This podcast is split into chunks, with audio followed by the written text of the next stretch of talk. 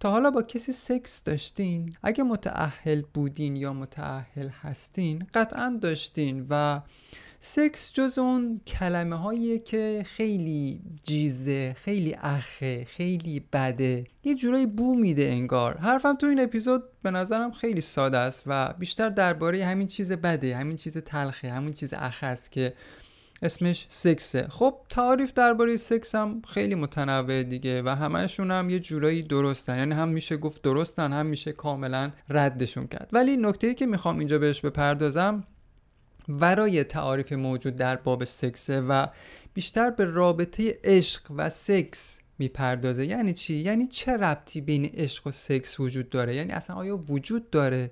چنین رابطه ای خب در نگاه اول قطعا یه رابطه وجود داره دیگه. یعنی اگر رابطه وجود نداشت که خب موضوع اپیزود من نمی‌شد. واسه همین در آغاز می‌خوام تعریف شخصیم رو از سکس بیان کنم. البته خب تعریف شخصی منه دیگه و لزوما هم درست نیست و ممکنه نقدهایی هم بهش وارد باشه. بعدش میرم سراغ موضوعات دیگه. چون وقتی تعریف شفاف نباشه یا آغشته باشه به یه سری باورها و اعتقادات شخصی و اجتماعی معمولا خیلی نمیشه درباره موضوع سکس حرف زد. یا اگر هم حرفی زده بشه معمولا یا به بیراهه کشیده میشه یا یه عده رو دچار سوء تفاهم می‌کنه یا در کل به نتیجه خاصی نمی‌رسه این تعاریف آغشته به باورهای شخصی و اجتماعی. خب سکس از نظر من وقتی اتفاق میفته که خیلی شفاف دخول اتفاق بیفته. یعنی چی؟ یعنی دو نفر با هر قصد و نیتی انتخاب کنن یا تصمیم بگیرن که های تناسلی خودشون رو در اختیار هم قرار بدن. و حاصل دخول آلت تناسلی زن و مرد رو من اینجا اسمش رو می‌ذارم خیلی ساده سکس. تعریفم خیلی ساده است دیگه. در جواب اونایی هم که میگن اگه ما تو رابطه باشیم ولی دخولی رخ نده بایستی بگم که اون دیگه اسمش به نظر من سکس نیست. یعنی شما اگه یه زن و شوهر رو لخت و اوریان زیر یه پتو با همدیگه ببینین خب؟ البته اگه شرایطش باشه. و شاهد این باشین که همدیگر رو میبوسن یا با دست و سایر اعضای بدنشون همدیگر رو لمس می‌کنن این شکل از رابطه جنسی نیستش و بیشتر جسمیه. این رو گفتم که همین اول کار تعریفمون از رابطه جسمی و جنسی مشخص باشه که بین رابطه جسمی و جنسی کاملا تفاوت وجود داره. حالا بر اساس دیدگاه من. خب حالا سکس با معانی که من ازش ارائه دادم چه ربطی به عشق داره؟ برای پاسخ دادم به این پرسش من پیشنهاد میدم که با همدیگه شال و کلاه کنیم. یه سفری داشته باشیم به گذشته های خیلی دور یعنی اون زمانی که آبا و اجدادمون زیست می‌کردن. مثلا زمانی که نیاکانمون با برگ و نارگیلای آویزون از خودشون این ور اونور میپلکیدن برای خودشون و زندگیشون رو می‌کردن. اگه طی این سفر خیلی اتفاقی به یک انسان اولیه که اتفاقا متعهلم هست برسی و این سوال رو ازش بپرسی که آیا عاشق همسرت هستی که داری باهاش سکس می‌کنی؟ ممکنه بگه که عشق.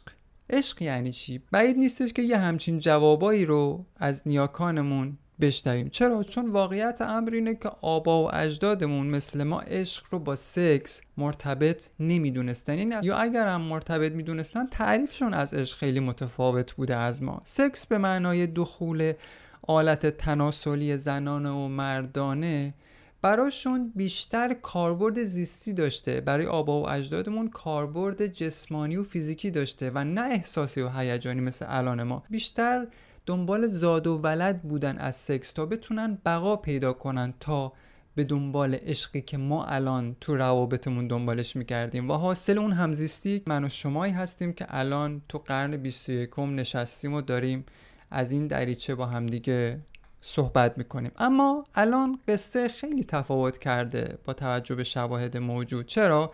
چون ما اصلا شبیه آبا و اجدادمون نیستیم و اومدیم بین سکس و عشق یک رابطه تنگاتنگ و معناداری ایجاد کردیم که خب در جای خودش خیلی قشنگ به نظر می‌رسه. ببینید من اینجا به این خاطر نگاه نیاکانمون رو درباره سکس گفتم که بدونیم اصل قصه سکس هیچ ربطی به عشق نداره. سکس یک عمل زیستی و جسمانیه که فقط و فقط برای فرزند آوری کاربرد داره و اینکه ما حالا میایم از توش لذت و هیجان می‌کشیم بیرون یا در طلب لذت و هیجان داریم میریم به سمت یه نفر که باید سکس کنیم؟ خب اینا تعریفیه که ما به سکس تزریق کردیم. در حالی که اصلا بین عشق و سکس تو دنیای واقعی هیچ ارتباط معناداری به اون شکل وجود نداره. اگه بخوام خلاصه کنم حرفم رو می‌تونم بگم که سکس برای آبا و اجدادمون تنها گزینه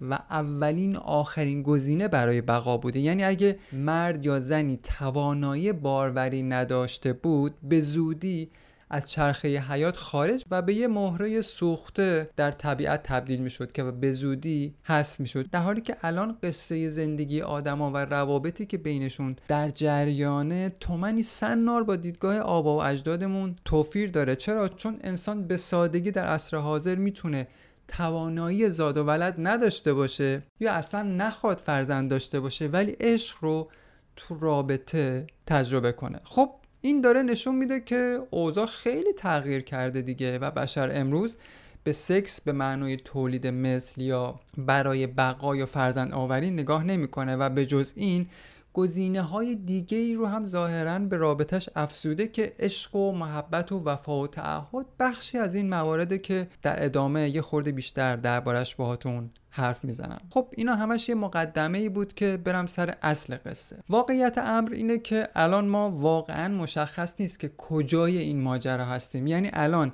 طرف آبا و اجدادمون هستیم که به سکس به عنوان یک وسیله برای بقا نگاه می‌کردن یا طرف مقابل که سکس رو یکی از موارد اثرگذار در عشق در نظر می‌گیره. وقتی بشر امروز سکس رو یکی از گزینه های مؤثر در بقا یا موندن تو رابطه می‌دونه خب کارش خیلی سخت میشه دیگه در حالی که در گذشته سکس تنها گزینه بود و خب آبا و اجدادمون خیلی برای تجربه سکس و بقا زجر نمیکشیدن رنج نمیکشیدن به اندازه‌ای که الان ما داریم می‌کشیم البته اونم رنجای خاص خودشون رو داشتن ها. ولی این مدل رنجی که ما داریم با سکس و سکسی که آغشته شده به عشق تجربه می‌کنیم اصلا آبا و اجدادمون تجربهش نمی‌کردن.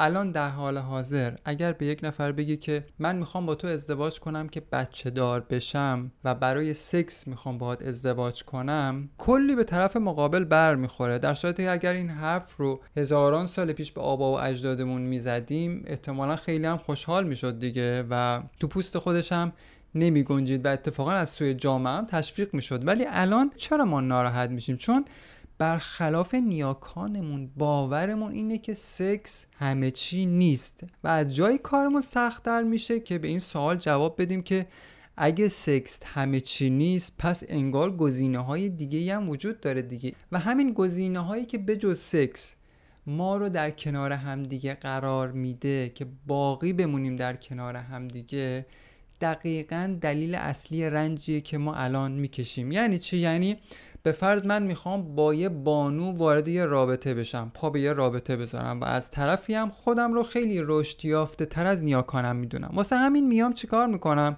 یه فهرستی از گزینه ها رو انتخاب می‌کنم که توش عشق هست محبت هست نمی‌دونم وفا و صمیمیت و پایبندی هست و لابلای این گزینه ها سکس هم هست. حالا بشری که این لیست رو داره و می‌خواد بر اساس این لیست انتخاب کنه و در کنار یک نفر باقی بمونه میاد روی این لیست کار می‌کنه. یعنی میشینه و سبک سنگین می‌کنه گزینه هاش رو که کدوم یکی اولویت بیشتری واسش داره کدوم یکی ارزشمندتره و همینطوری میشینه اینا رو سبک سنگین می‌کنه تا به یه لیستی برسه که بر اساس اون بتونه دست به انتخاب بزنه. خب اگه دقت کرده باشین متوجه شدین که کار ما خیلی سختتر از کار نیاکانمونه. یعنی البته خب ما کار خودمون رو سخت کردیم و شرایط و اقتضای زمان است. در حالی که خب آبا و اجدادمون فقط یک گزینه برای بقا داشتن و اونم فرزند آوری بود و به خاطر فرزند آوری می‌رفتن سکس می‌کردن.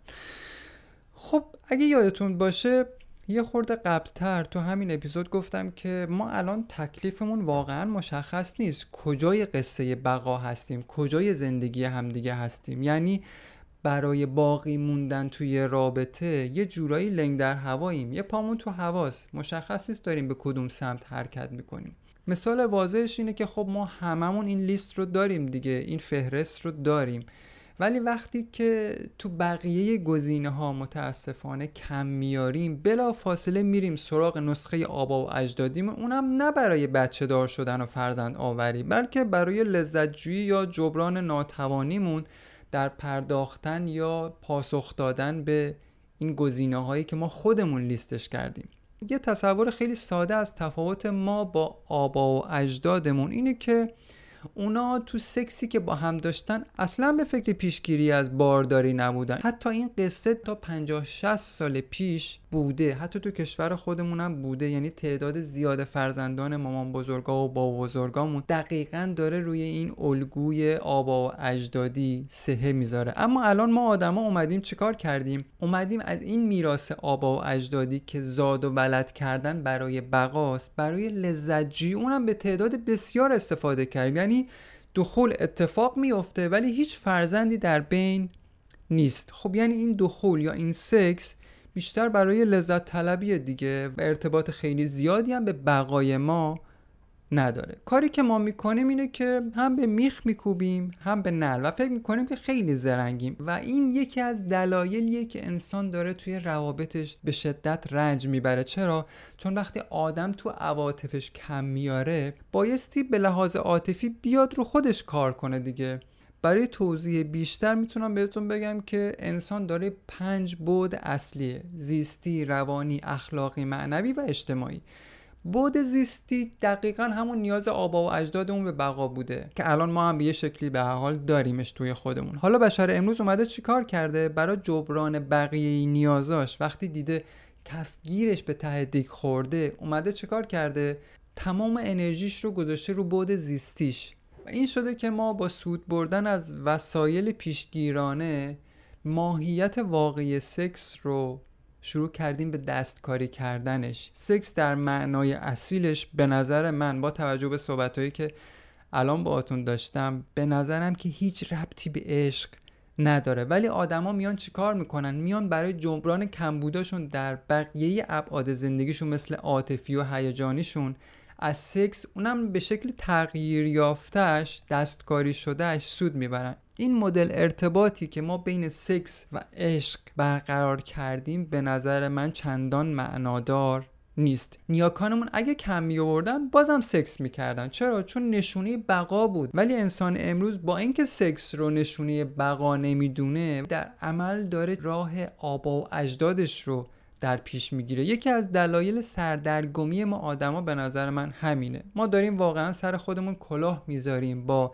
کشیدن کاندوم روی آلت تناسلیمون. وقتی به خاطر مسائل جنسی کارمون به sex therapist می‌کشه عملا نمیریم پیش sex therapist به این خاطر که بچه دار نمیشیم. به این خاطر میریم که لذتمون رو از همدیگه بیشتر کنیم. در صورتی که اصلا من تو این اپیزودم کامل بهتون توضیح دادم که اصلا سکس برای یه چیز دیگه است. ولی حالا ما داریم برداشت هیجانی و لذت طلبی ازش می‌کنیم. این دیگه تو الگوی آبا و اجدادی ما نمی گنجه